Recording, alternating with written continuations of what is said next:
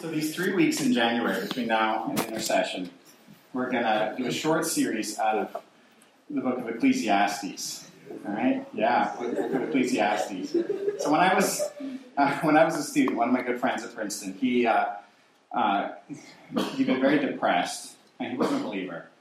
And, uh, and I was sharing the faith with him, and I was encouraging him to read the Bible. And I, you know, I'd come into his room, and it'd be like dark. He'd have the lights off. He'd be listening to like really depressing music.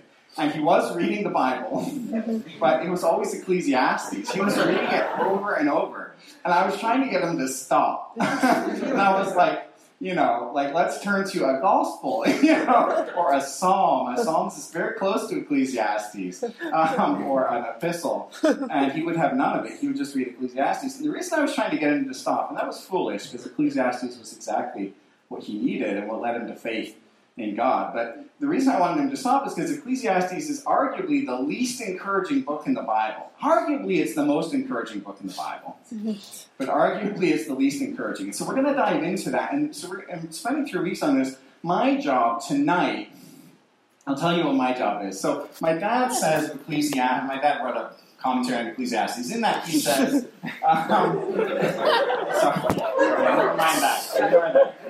What my dad says about it, just, uh, you know, why I'm quoting him. What he says about it is it, it takes you, it, it take, shows, takes you to the brink of hell to show you the threshold of heaven. The brink of hell. Let me, let me unpack what that means. Um, when I was uh, once on a service trip with PCF, we went down to North Philadelphia, inner city context. Um, there's an alum there who does work with youth, or a couple alums there who do work with youth. And I remember being in this ministry center, we were doing work there, and there was this like poster on the wall. It had this like flood of people in a city, and they're all like rushing over this cliff into the flames. You know, it was very jarring. And then up above, there was this like narrow path, and then a bridge over the chasm that was a cross, and that led to the heavenly city. And I remember just being so shocked coming from a suburban context you know, where we would never put posters like that up on the wall. Maybe we should take it up here in PCF on Friday night. Um, you see, this is the image of Ecclesiastes. It's saying this is where we are. We're in this crowd. We're rushing uh, to rushing into the pit. And what Ecclesiastes is doing is trying to open our eyes to that reality. Or it's speaking to the person whose eyes are already opened, who already knows, who looks around and who sees that reality. But bit by bit, also Ecclesiastes, the writer of Ecclesiastes, who's called the preacher, the preacher is trying to lift our eyes up to God. But my job tonight is that first part, mm-hmm. more so than the second part. You're going to have to come back, right? If tonight I leave you like despairing of why you should continue, come back, hold on at least one more week, and come back to the second part. But I want it, so I wanted to explain that. And I'm going to read an extended passage of Ecclesiastes. So please follow along with it, and you'll get a sense of what the preacher is saying. So I'm going to read all of chapter 1 and the first 11 verses of chapter 2. Hear the word of the Lord. The words of the preacher, the son of David, king in Jerusalem. Vanity of vanities, says the preacher. Vanity of vanities, all is vanity. What does man gain by all the toil at which he toils under the sun? A generation goes and a generation comes, but the earth remains forever. The sun rises and the sun goes down and hastens to the place where it rises. The wind blows to the south and goes around to the north. Around and around goes the wind, and on its circuits the wind returns. All streams run to the sea, but the sea is not full, to the place where the streams flow, where there they flow again. All things are full of weariness. Man cannot utter it. The eye is not satisfied with seeing nor the ear filled with hearing. What has been is what will be, and what has been done is what will be done, and there is nothing new under the sun. Is there a thing of which it is said, See, this is new? It has been already in the ages before us. There is no remembrance of former things, nor will there be any remembrance of later things yet to be among those who come after. I, the preacher, have been king over Israel and Jerusalem, and I applied my heart to seek and to search out by wisdom all that is done under heaven. It is an unhappy business that God has given to the children of man to be busy with. I have seen everything that is done under the sun, and behold, all is vanity and a striving after wind. What is crooked cannot be made straight, and what is lacking cannot be counted. I said in my heart, I have acquired great wisdom, surpassing all who are over Jerusalem before me. And my heart has had great experience of wisdom and knowledge, and I applied my heart to know wisdom, and to know madness and folly, I perceive that this also is but a striving after wind. For in much wisdom is much, much vexation, and he who increases knowledge increases sorrow. I said in my heart, Come now, I will test you with pleasure. Enjoy yourself. But behold, this also is vanity. I said of laughter, It is mad, and of pleasure, what use is it? I searched with my heart how to cheer my body with wine, my heart still guiding me with wisdom, and how to lay hold on folly, till I might see what was good for the children of men to do under heaven during the few days of their life. I made great works. I built houses and planted vineyards for myself. I made myself gardens and parks and planted in them all kinds of fruit trees. I made myself pools from which to water the forest of growing trees. I bought male and female slaves and had slaves who were born in my house. I had also great possessions of herds and flocks, more than any who had been before me in Jerusalem. I also gathered for myself silver and gold, and the treasure of kings and provinces. I got singers, both men and women, and many concubines, the delight of the sons of man. So I became great and surpassed all who were before me in Jerusalem. Also my wisdom remained with me. And whatever my eyes desired, did I did not keep from them. I kept my heart from no pleasure for my heart found pleasure in all my toil, and this was my reward for all my toil. Then I considered all that my hands had done, and the toil I had expended, doing it, and behold, all was vanity and a striving after wind, and there was nothing to be gained under the sun. Amen. Let me pray as I open up. Heavenly Father, I pray that you would bless this your word to us, uh, Lord God. Whether we're coming tonight from a position of being far from any sense of weariness or whether, Heavenly Father, it is very close to us. Lord God, may these words uh, pierce our hearts, illumine our minds. We pray this in Jesus' name. Amen. Mm-hmm. Amen.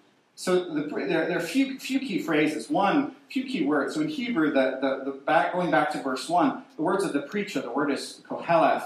Um, the, the, the preacher, the son of David, traditionally this is identified with Solomon, is the writer of Ecclesiastes. So the words of the preacher. Now, the second Hebrew word you need to know in verse 2 is the one that's translated, at least in this translation, as vanity. It's used five times there in verse 2. It's the word hebel. Vanity isn't quite right. I mean, when we talk about someone who's vain, we mean they're like in love with their own good looks. Right? And vanity, what, what this means, uh, other translations give meaningless. Uh, you could say it's really, it's like mist, water vapor. That's the meaning of the Hebrew word. It's something you can't grasp. Right? So this is what the preacher is struggling with. It's like here, he has set his mind to wisdom, to pleasure, to work, seeking meaning, and what he has found is vapor. Right? That word, this hebel, it gets repeated, this vanity, this meaningless, this futility. Right? So he's, he has this struggle. And so I, I want to talk about vanity in the preacher's life. Vanity understood in that, that sense of vapor and mist. Vanity in his life. Vanity then second in our lives. And third, escape. Escape from vanity. So first, first in the life of the preacher. So what, what, what has the preacher done for us? He's done this great experiment right? I mean, way back, it's so it's it's so strange because what, the way he writes, he could be writing like a 20th century existentialist or a 21st century millennial or uh, 18th century skeptic, but here he is, he's writing way back at the dawn of written documents in Western civilization, right? Way back there. And already he feels with more with much wisdom is much vexation. He who increases knowledge increases sorrow. Already he feels that his work wearies him. Later in chapter 2, that he hates.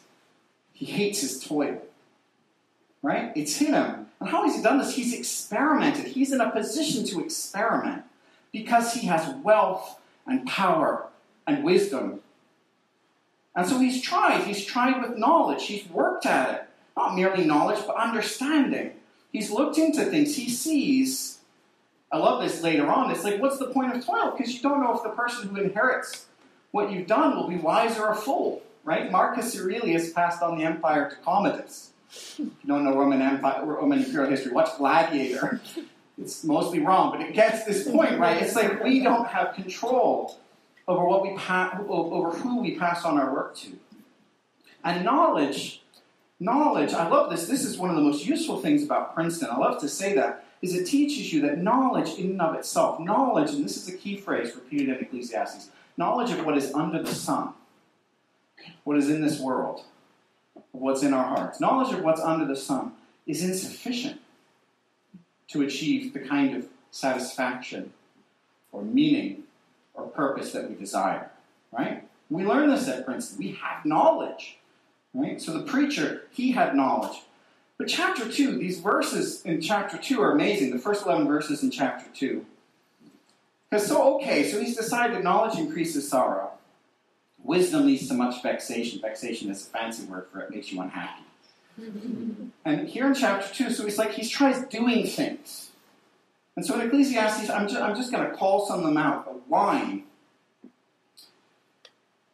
great works, houses, vineyards, gardens, parks, fruit trees, pools, a forest, slaves, great herds and flocks, more than anyone before.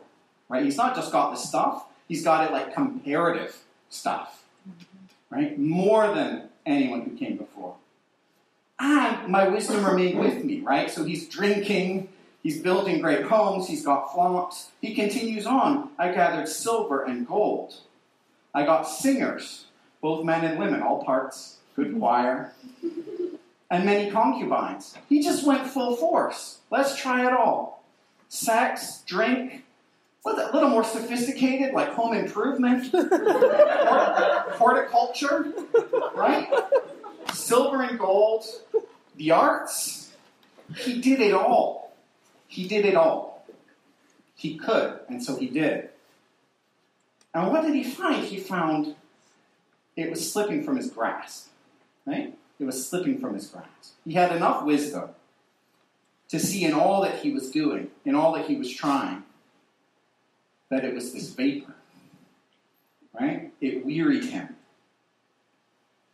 So this the the vanity, this is what he's ruminating on. He's ruminating on it from the position of having lived a life and looking back and seeing what he has accomplished and whether it matters.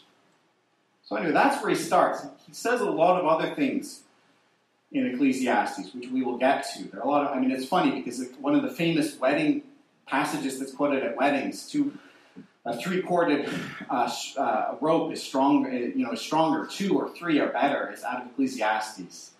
Uh, there are a lot of beautiful passages in Ecclesiastes, but this is where he started. Right? It's not he. If he says anything positive later, if he says anything hopeful, it's not because he's naive. It's not because he's ignorant. It's not because he hasn't encountered difficulty nor is it because he hasn't been blessed. He has everything. And yet he understands the limitation of all that exists under the sun.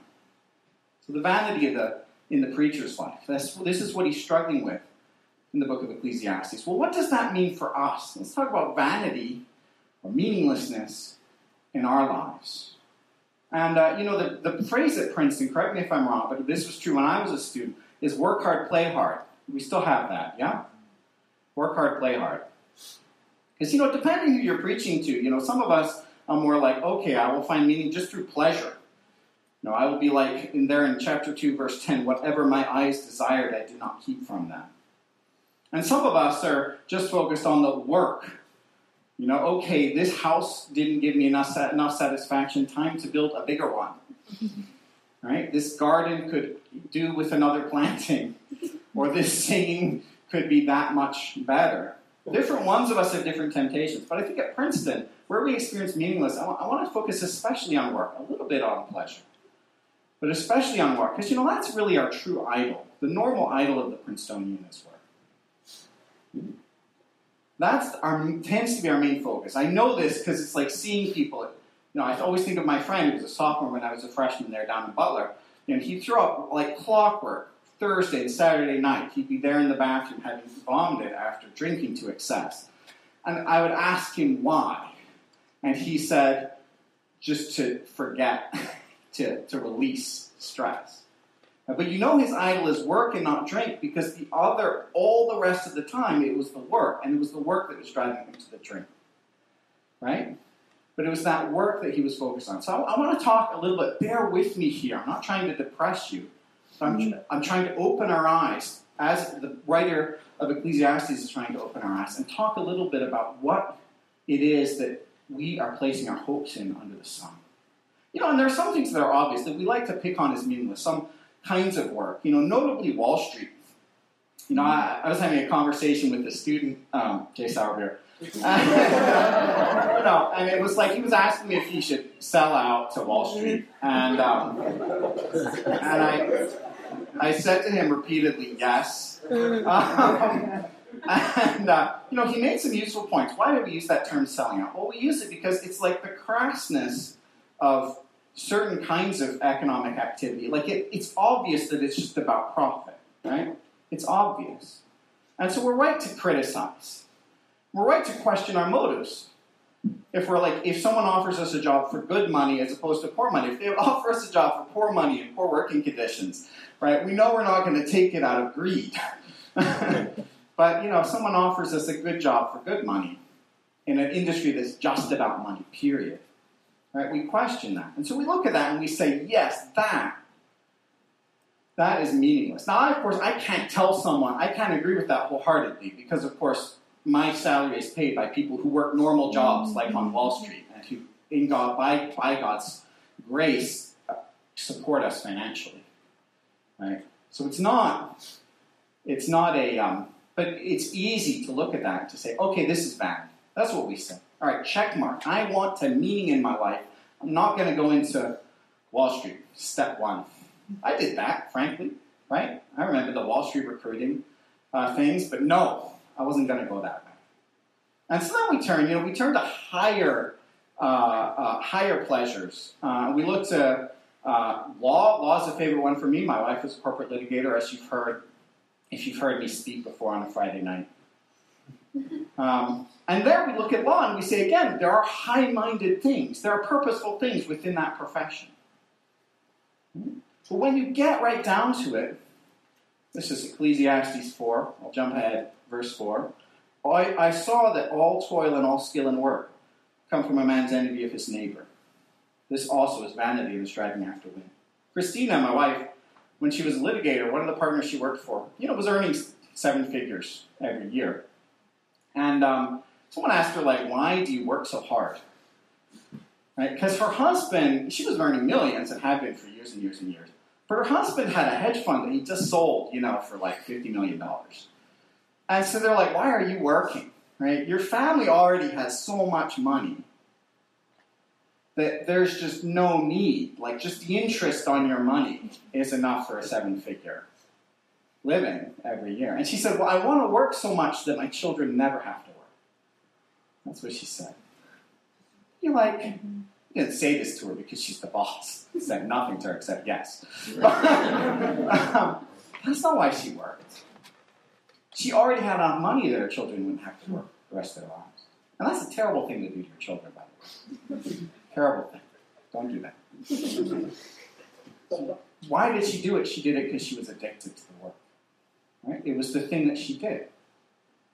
She couldn't enunciate a purposeful reason, but she kept doing it. That's a good lawyer, by the way. That's someone you want to hire. Mm right? Someone who idolizes their work that way. Because you know they're abandoning everything else in pursuit of delivering good work product. You don't want to, you don't want to have them defining what is meaningful in life.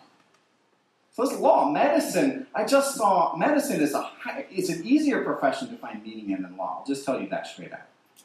It's an easier profession you know, I just I watch my Facebook feed. I've one what so many alums are, are doctors, but one in particular, he's so earnest, mm-hmm. passionate, and sincere in his pursuit of the medical career, in caring for those who are in need.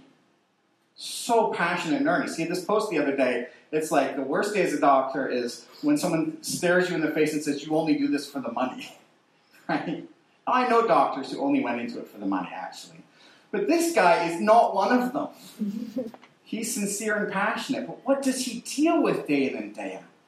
Does he deal with people who are like, yes, you are one? I'm sure there are lots of people who say that. But like those few people who just straight to your face are like, you only do this for the money or other worse things. It weighs on you. right? If you are only pursuing medicine so that you can have what you think, like an idealized, like people will always praise me under the sun. I will have satisfaction in my job under the sun. It will be enough under the sun. Then eventually you will reach that point where you will feel that vanity, right? You'll feel that futility. Well, let's leave aside law and medicine. Uh, let me talk about ac- academia. So I do graduate student ministry for, for PCF. I love the life of the mind. I love learning for its own sake. So should you embrace that between now and whenever your exams are done. learning, lear, learning is good. Knowledge is beautiful. I remember one uh, one of our graduate alumni, he's a professor now out in the Middle East, and he said to me, "You know what? It's like the the chief purpose of academia is to perpetuate the notion that the, the, the chief end of man is to be a, the highest, this is what he said, the highest form of human existence is to be a tenured professor. Do you understand what he's saying? Academia exists. Academia should exist to further what? Further human knowledge, innovate. I don't know. Further human knowledge. We'll just settle with that. But no, it actually exists to communicate the notion that the highest form of human existence is being a tenured professor. It's that comparative. This is the one outcome that you should have, not any other. Your identity lies in the quality of the research, your, your fame. Right? This, when we go back to Ecclesiastes 4, verse 4, I have this like a note in my Bible, not this Bible, but my virtual Bible. Um, that references this relative to academia. Then I saw all toil and all skill in work, and in work, this is Wall Street, is law, medicine, academia. Then I saw all toil and all skill and work comes from a man's envy of his neighbor. And it's just, it's this poison, right? It's envy, this pride, this ego, it's this poison in our veins that infiltrates all these things we try to do and find purpose with in our life, including our jobs, also our pleasures, and other things, our knowledge. It infiltrates it and it corrupts it and it turns it into this vapor. Right? It's like you have the, this great academic and you were big in your field, and then you retire and they celebrate you. They hold a conference and give papers in your honor, and then like your whole field is debunked or forgotten, and no one cites your great papers once again because new people come along, right? there is no remembrance. Well, okay. So this was me. Okay, cross out Wall Street, but also, you know, law, medicine, academia, the nonprofit sector. This is what I did. The nonprofit sector. Uh, I think of a friend. I'm going to talk about two aspects of nonprofit. First, just general secular charity work, and second, specifically Christian ministry work, and ways in which futility can enter in. And so, first, nonprofit charity work. Uh, another friend, another one of our graduate alumni, he works, um, uh, do it for corporate responsibility. You know how big corporations like they feel guilt. Oh no, it's public relations. not out of guilt. It's out of public relations. like they fund um, charity work.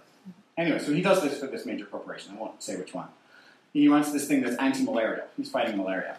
He's a smart man. This was so revealing to me it's like he's like, you know, this vast like UN, there's this vast UN international NGO system to fight malaria. He's like, they are not interested in ending malaria. We know how to end malaria. There used to be malaria in New Jersey and Massachusetts. Like, we know how to end it. Walter Reed figured it out in the Panama Canal 120 years ago. You kill all the mosquitoes, and you isolate all the patients so they don't get bitten by mosquitoes and pass it to anyone else. That's what you need to do. Uh, maybe that's wrong, but don't correct me right now. that's what you need to do. We know how to do it. But he said that this vast charity apparatus internationally, if they eliminated malaria, would all be out of jobs. They are not motivated to take the radical steps necessary to end their employment, achieve their goal, but end their employment. So he, his research is you got to work around the international charity structure. You got to try to subvert what they're doing. I think of another example. A friend who studied, he was in uh, Indonesia. He studies terrorism in, in Southeast Asia. Professor in Australia. Um, but he, uh, it was that, that huge tsunami in uh, the Indian Ocean, and so he was in uh, Sumatra, Banda Aceh. After the tsunami, you know, and um, he'd done this research. His research showed what the most what he what he was studying was the most effective way to get uh, aid to those most impacted. So he's in this he's in the city, and what's the first thing the UN is? I'm, I'm picking on the UN analyze. It's just very easy if you talk to people in international charity work. The first thing they were doing was building a row of Western style big houses for their workers, right? So that they could live and help these people, but not in the lifestyle these folks were accustomed to, but rather in the lifestyle we are accustomed to. Whereas his research was just funnel the money to these local NGOs, right? Just get that impact. But then, what role do you have if you're not there on the ground living your Western lifestyle, making that impact, right? There's no glory for yourself if you just do it through someone who already exists on the ground. We're not interested. You, you, you got to understand the futility. Right? You're doing this work and you just feel this great song. It wearies you, as it did the preacher. It wearies you. Let me talk a little bit about Christian ministry, because I'll, I'll say this about the work that I do. It's like, on the one hand, I know I'm supposed to, as a Christian minister, say that like all jobs are equal in the eyes of God. This is true, right? It is not more virtuous to do full time Christian ministry work than to do other kinds of, than to work on Wall Street. Inherently, it's not more virtuous. You may have less temptation to riches, but it's not more virtuous. But you know, here's the thing I love my job. I feel the purpose and meaning in my job. Right? I didn't want those jobs, all those other jobs.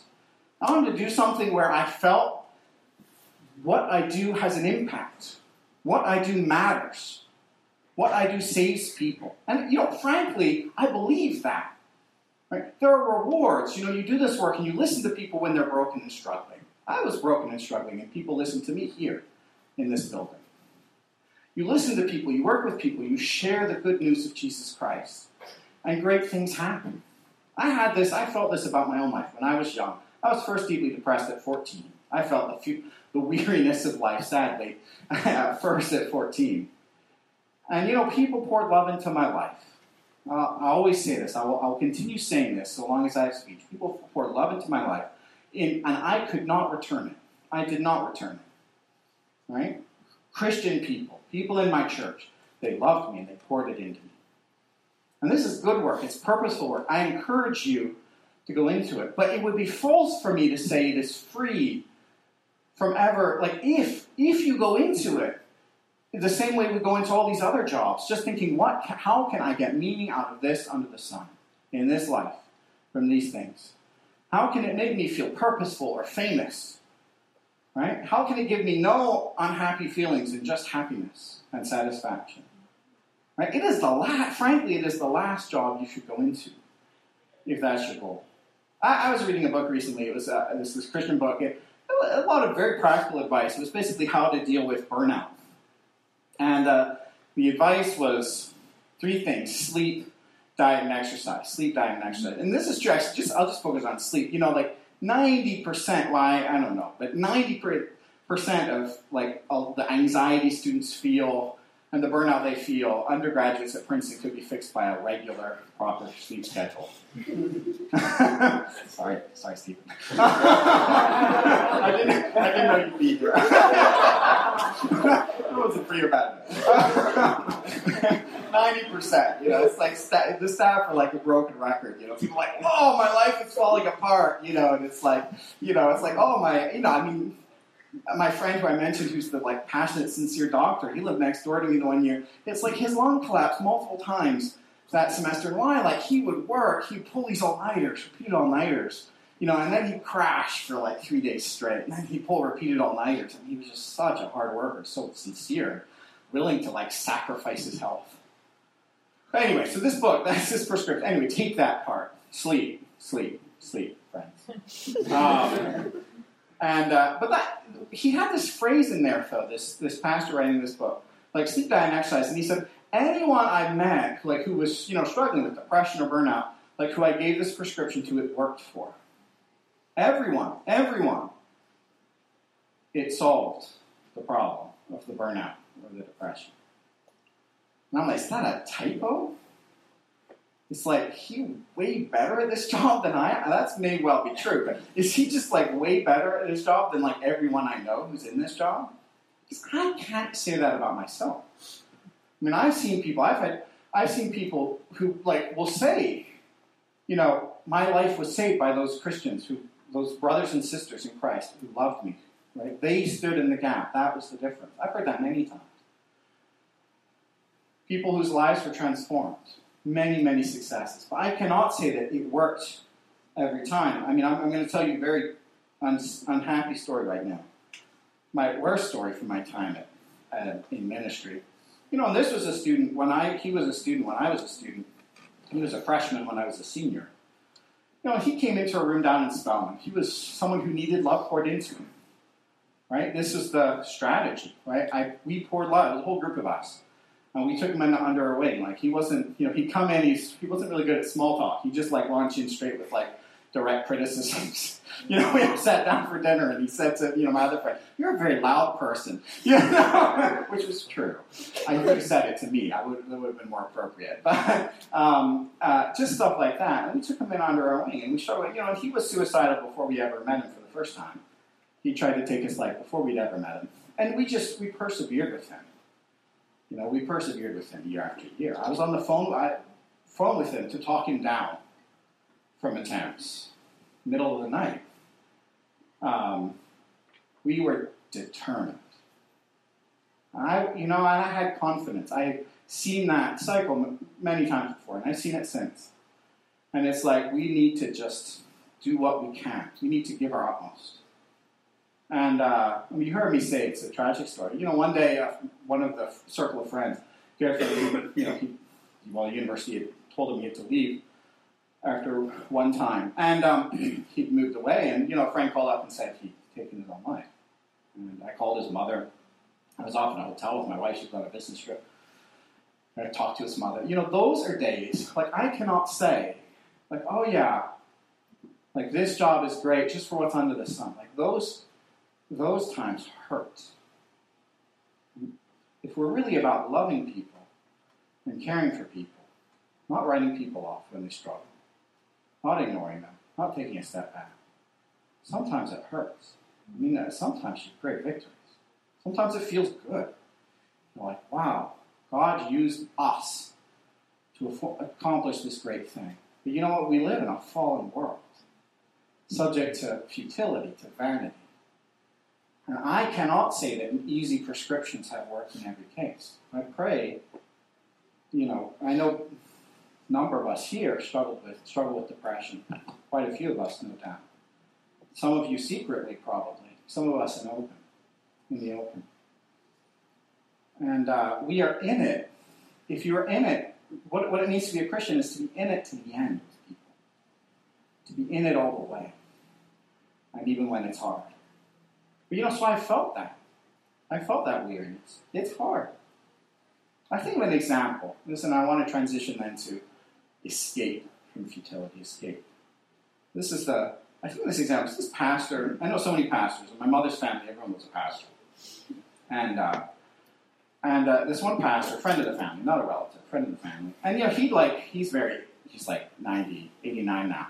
Um, and his pastorate, his first pastor, he's describing his first pastor. This is like futility in the ministry. It's actually one of the hardest things about ministry is other Christians.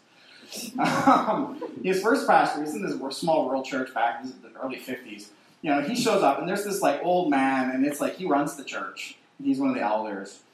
And he'd like, after the service, he'd sit the pastor down and count out his money, you know, on the table, his meager earnings. And this guy who ran the church, who was the power in the church, it was the church he'd grown up in, and he felt he owned it, and everyone else agreed with that, evidently.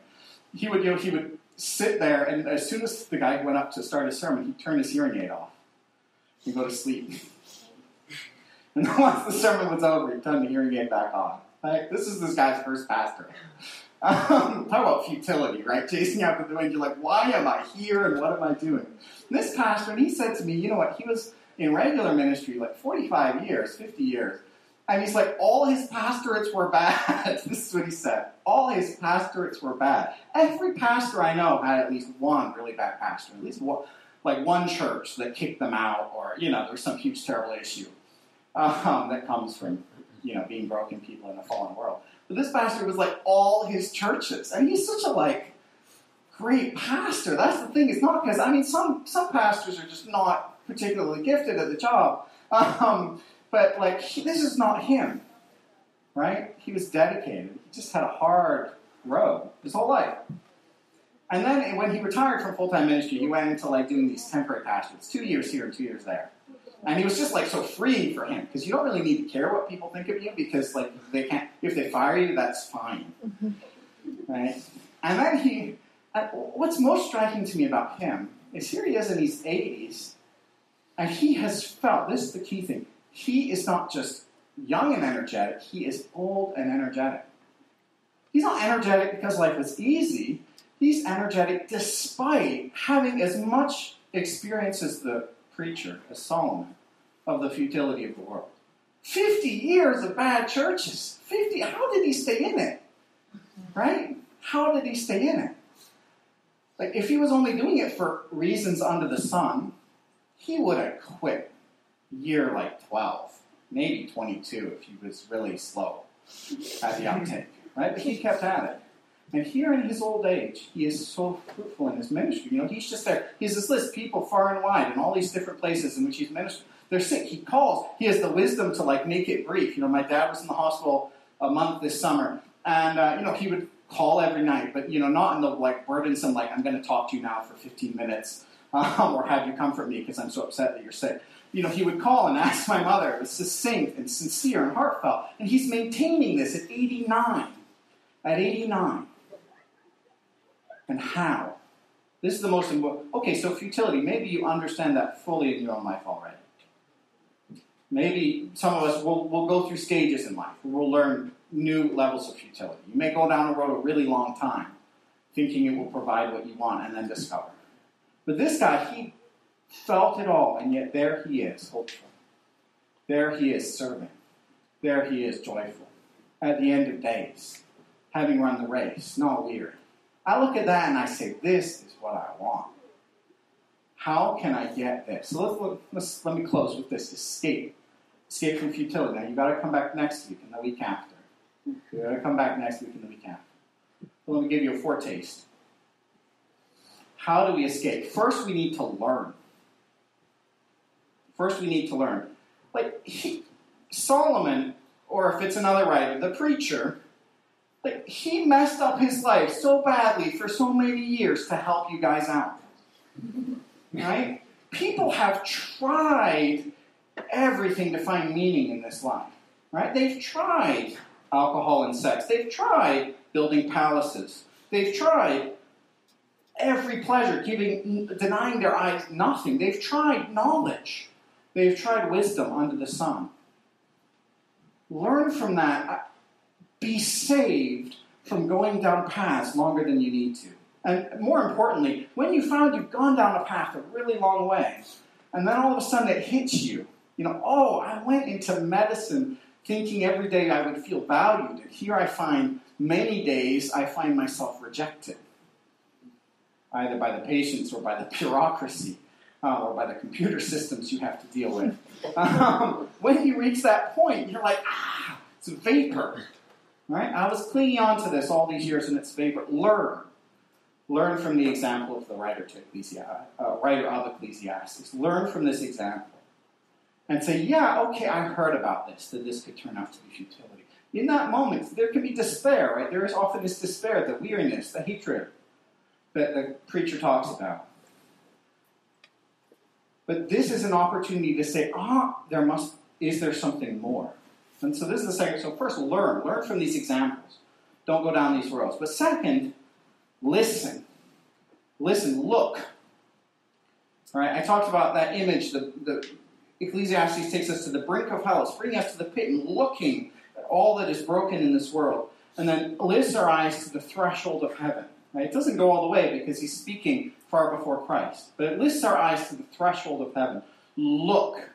When you're in that point and you feel that futility, and this, and this may be a great moment, these are maybe the key important moments in your life where God really speaks to you, where change actually happens, where true hope and enduring joy can actually enter into your life. Look, look up. Later, to get ahead of ourselves a little bit. Chapter 3, just to give you a little bit of a taste.